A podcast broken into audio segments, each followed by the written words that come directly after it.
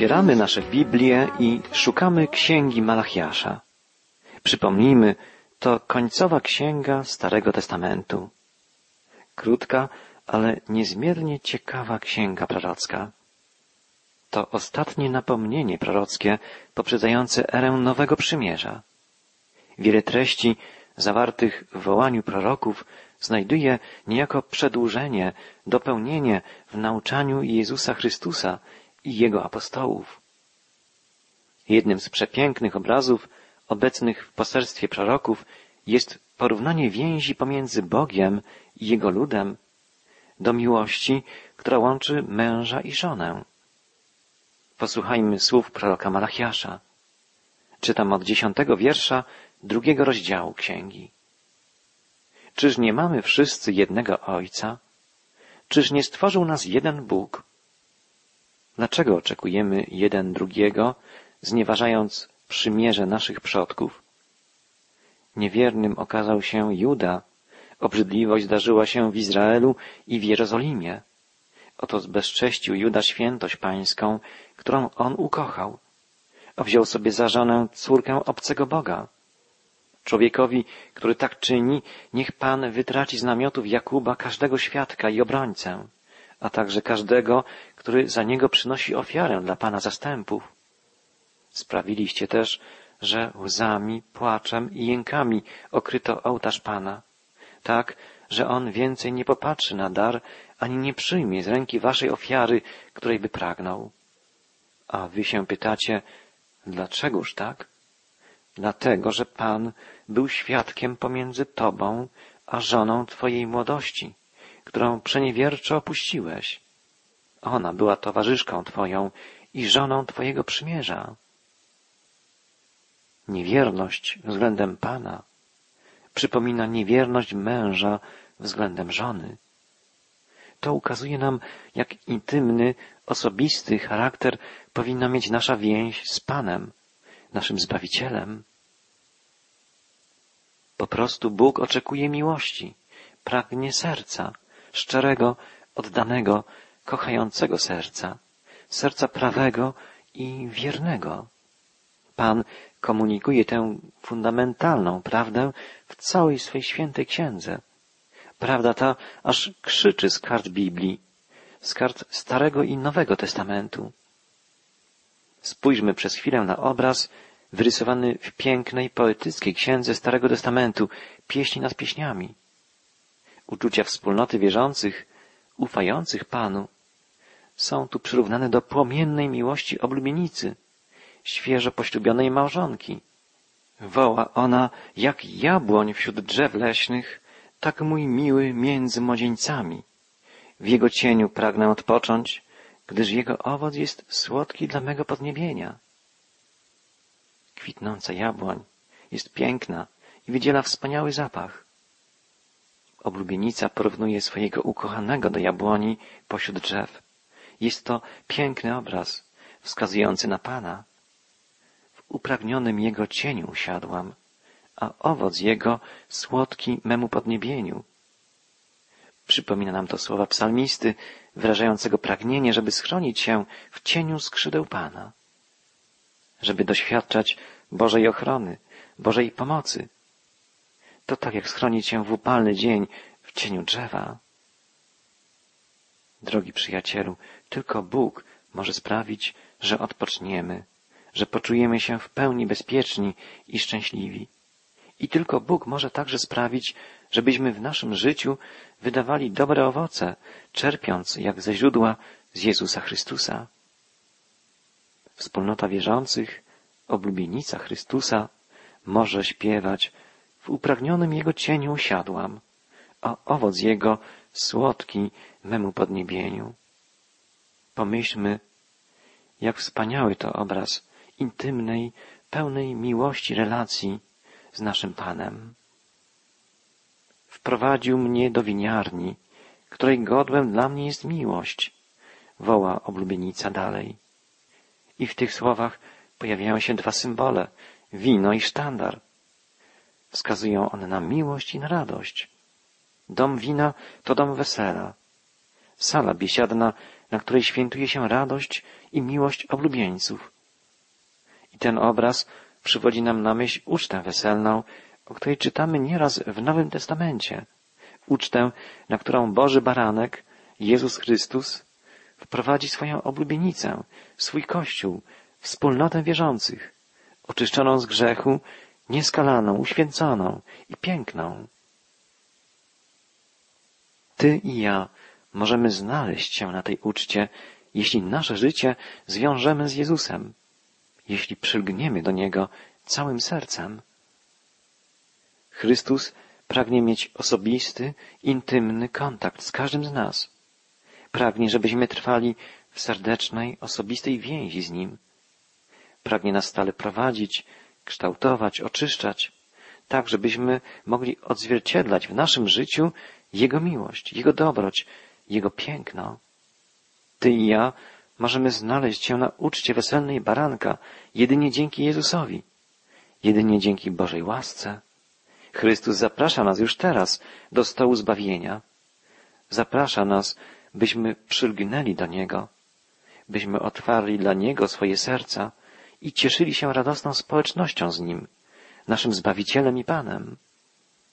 On mówi, oto stoję u drzwi i kołaczę. Jeśli kto posłyszy mój głos i drzwi otworzy, wejdę do Niego i będę z Nim wieczerzał, a On ze mną. Chrześcijaństwo to trwanie w osobistej, serdecznej więzi z Jezusem. Otwierajmy dla Niego drzwi swego serca, a On będzie nas prowadził, będzie nas przemieniał, kształtował i czynił szczęśliwymi.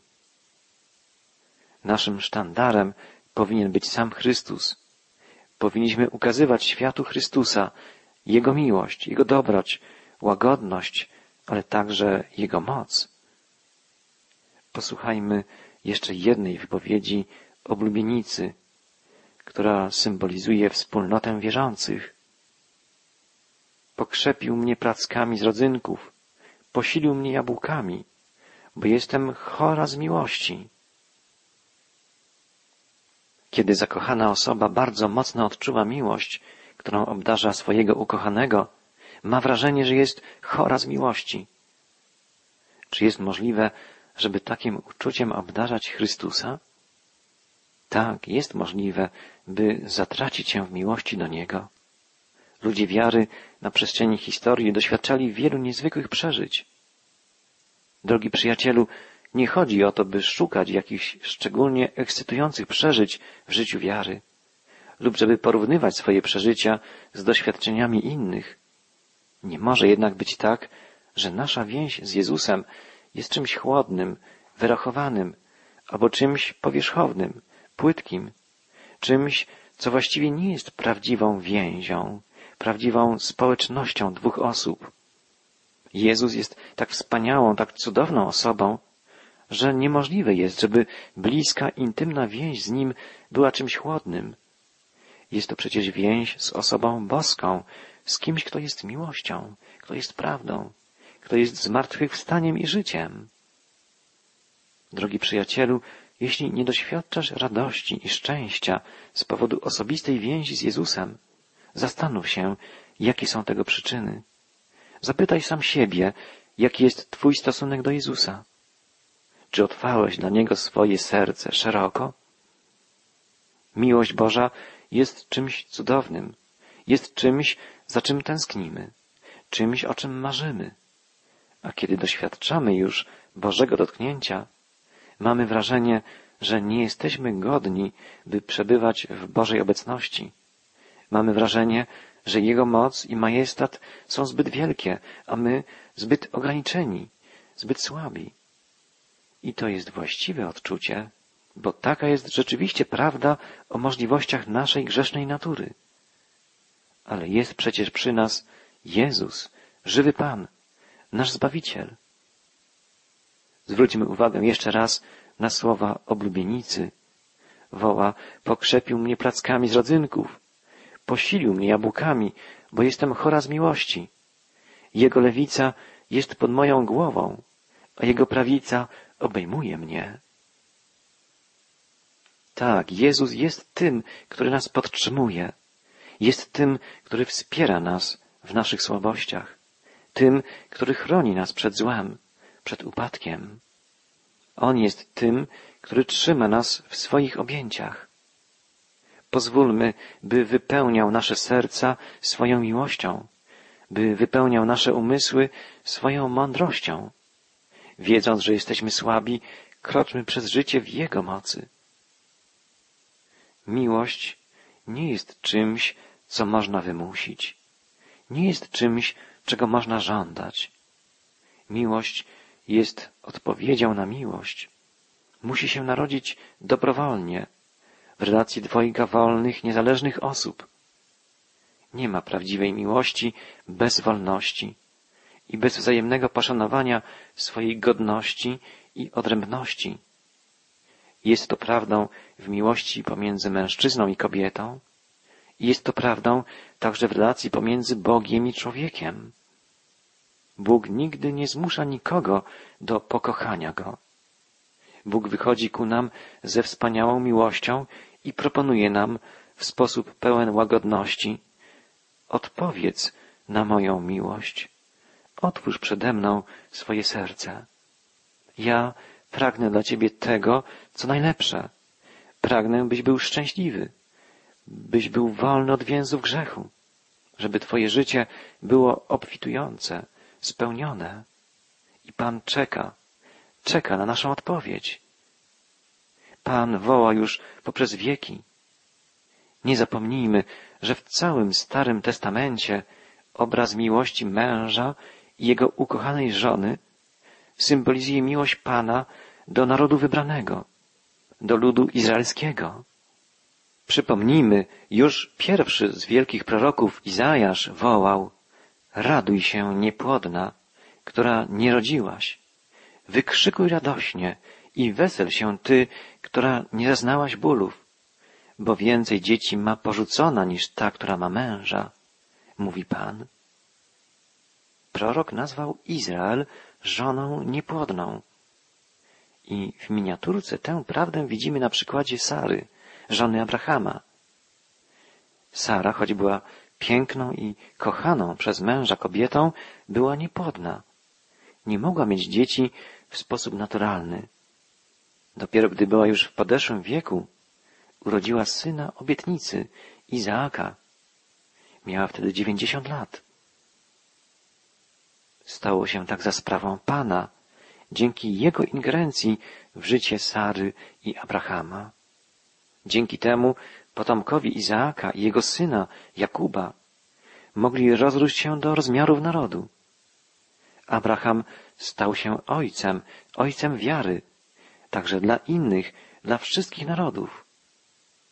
Boży prorok zapowiedział, nie bój się, bo już nie doznasz zawstydzenia i nie zrażaj się, bo już nie zostaniesz zhańbiona, gdyż zapomnisz o hańbie swojej młodości i nie będzie pamiętać opłakanego stanu twojego wdowieństwa, bo twoim małżonkiem jest twój Stwórca, jego imię Pan Zastępów, a twoim odkupicielem święty Izraelski, zwany Bogiem całej ziemi.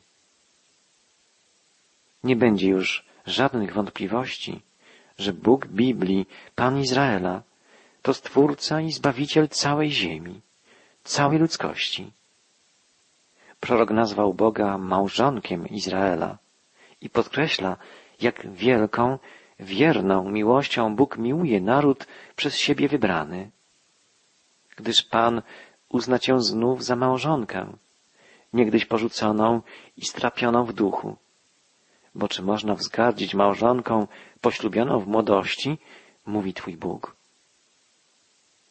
Na krótką chwilę porzuciłem Cię, lecz znów Cię zgromadzę w wielkiej miłości. Prorok porównał Izraela do niewiernej żony, która popełniła cudzołóstwo i została na krótką chwilę porzucona, ale potem została przywrócona przez męża do łask, została przygarnięta przez niego z ogromną miłością. Ten obraz jest wyrysowany także wspaniale w księdze Ozeasza. Prorok Ozeasz poślubił żonę, która okazała się niewierna, mimo to przyjął ją z powrotem, gdy znalazła się w nędzy, wyratował, podniósł ją z dna upadku. Jest to piękny obraz cudownej łaski, przebaczającej miłości Bożej. Podobna jest miłość Pana w stosunku do ludu Nowego Przymierza. Apostoł Jan zapewnia, Bóg tak umiłował świat, że Syna swego jedynego dał, aby każdy, kto w Niego wierzy, nie zginął, ale miał życie wieczne. Apostoł Paweł podkreśla, że Bóg daje nam niezbity dowód miłości ku nam przez to, że kiedy byliśmy jeszcze grzesznikami, Chrystus za nas umarł. Pisze też apostoł narodów, że dzięki Jezusowi mamy dostęp do Bożej łaski i chlubimy się nadzieją chwały Bożej. Chlubimy się też z ucisków, wiedząc, że ucisk wywołuje cierpliwość, a cierpliwość doświadczenie, doświadczenie zaś nadzieję, a nadzieja nie zawodzi, bo miłość Boża rozlana jest w sercach naszych przez Ducha Świętego, który jest nam dany. Miłość Boga przezwycięża wszelkie bariery. Boża łaska obejmuje lud zarówno starego, jak i nowego przymierza. Wszyscy wierzący doświadczają prawdy, tak sformułowanej przez apostoła Pawła. Nieznaczny, chwilowy ucisk przynosi nam przeogromną obfitość wiekuistej chwały. Nam, którzy nie patrzymy na to, co widzialne, ale na to, co niewidzialne. Bowiem to, co widzialne, jest doczesne, a to, co niewidzialne, jest wieczne. Posłuchajmy jeszcze jednej wypowiedzi proroka Izajasza. Woła on w imieniu Boga. Bo tak jest u mnie, jak w czasach Noego. Jak przysiągłem, że wody z czasów Noego nie zaleją ziemi, tak przysięgam, że już nie będę się gniewał na ciebie i nie będę ci robił zarzutów. A choćby się góry poruszyły i pagórki się zachwiały, jednak moja łaska nie opuści cię, a przymierze mojego pokoju się nie zachwieje, mówi Pan, który się nad Tobą lituje. Wspaniałe jest to zapewnienie o Bożej miłości, Bożej wierności. Bóg nigdy nie zerwie przymierza, które zawarł z Abrahamem, Jakubem i Izaakiem. Nie zerwie też nigdy nowego przymierza, które dzięki Jezusowi Chrystusowi niesie zbawienie każdemu wierzącemu. Boże miłosierdzie jest potężne, jest nieskończone jest dostępne dla każdego, kto szczerze nawraca się do Pana. Spójrzmy na koniec, jak piękny obraz miłości Pana i wspólnoty przez Niego ukochanych, zbawionych ludzi rysuje apostoł narodów w liście do Efezjan. Czytamy tam, że więź pomiędzy Chrystusem i Kościołem powinna przypominać najpiękniejszą, najgłębszą relację pomiędzy mężem i żoną. To porównanie jest niezwykle twórcze, jest inspirujące i działa niejako w dwie strony. Mąż powinien być głową żony, tak jak Chrystus jest głową Kościoła. Co to znaczy? Znaczy to, że relacja pomiędzy mężem i żoną powinna być relacją miłości, relacją oddania, poświęcenia, szacunku. Mąż otrzymał bardzo odpowiedzialne zadanie troszczenia się o dobro żony i dobro całej rodziny.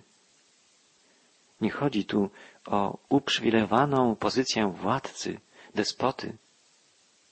Małżeństwa nie można oczywiście do końca porównywać ze związkiem Chrystusa i Kościoła, bo Chrystus jest doskonały, jest bezgrzeszny jako głowa Kościoła, czego nie może powiedzieć o sobie żaden mąż.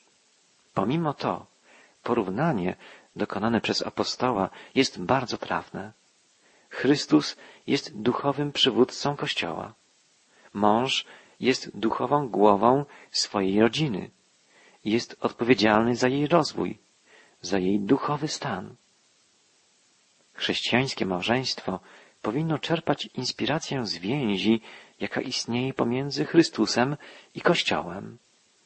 Mężowie miłujcie żony, tak jak Chrystus umiłował Kościół i wydał za niego samego siebie, żeby go uświęcić przez oczyszczenie obmyciem wodą, któremu towarzyszyło słowo, żeby postawić przy sobie Kościół chwalebny, bez skazy czy zmarszczki, czy czegoś podobnego, aby był święty i nieskalany. Podobnie jak Chrystus uświęca Kościół, oczyszcza go przez słowo, żeby był bez skazy, nienaganny, tak mąż powinien zachęcać żonę, nauczać ją, wstawiać się za nią w modlitwie, żeby mogła rozwijać się duchowo i żeby wspólnie cała rodzina mogła zbliżać się do Chrystusa. Mąż powinien kochać swoją żonę miłością tego samego rodzaju, co miłość Chrystusa względem Kościoła. Chrystus oddał swoje życie za Kościół. Mąż powinien niejako oddawać do dyspozycji żonie swoje życie.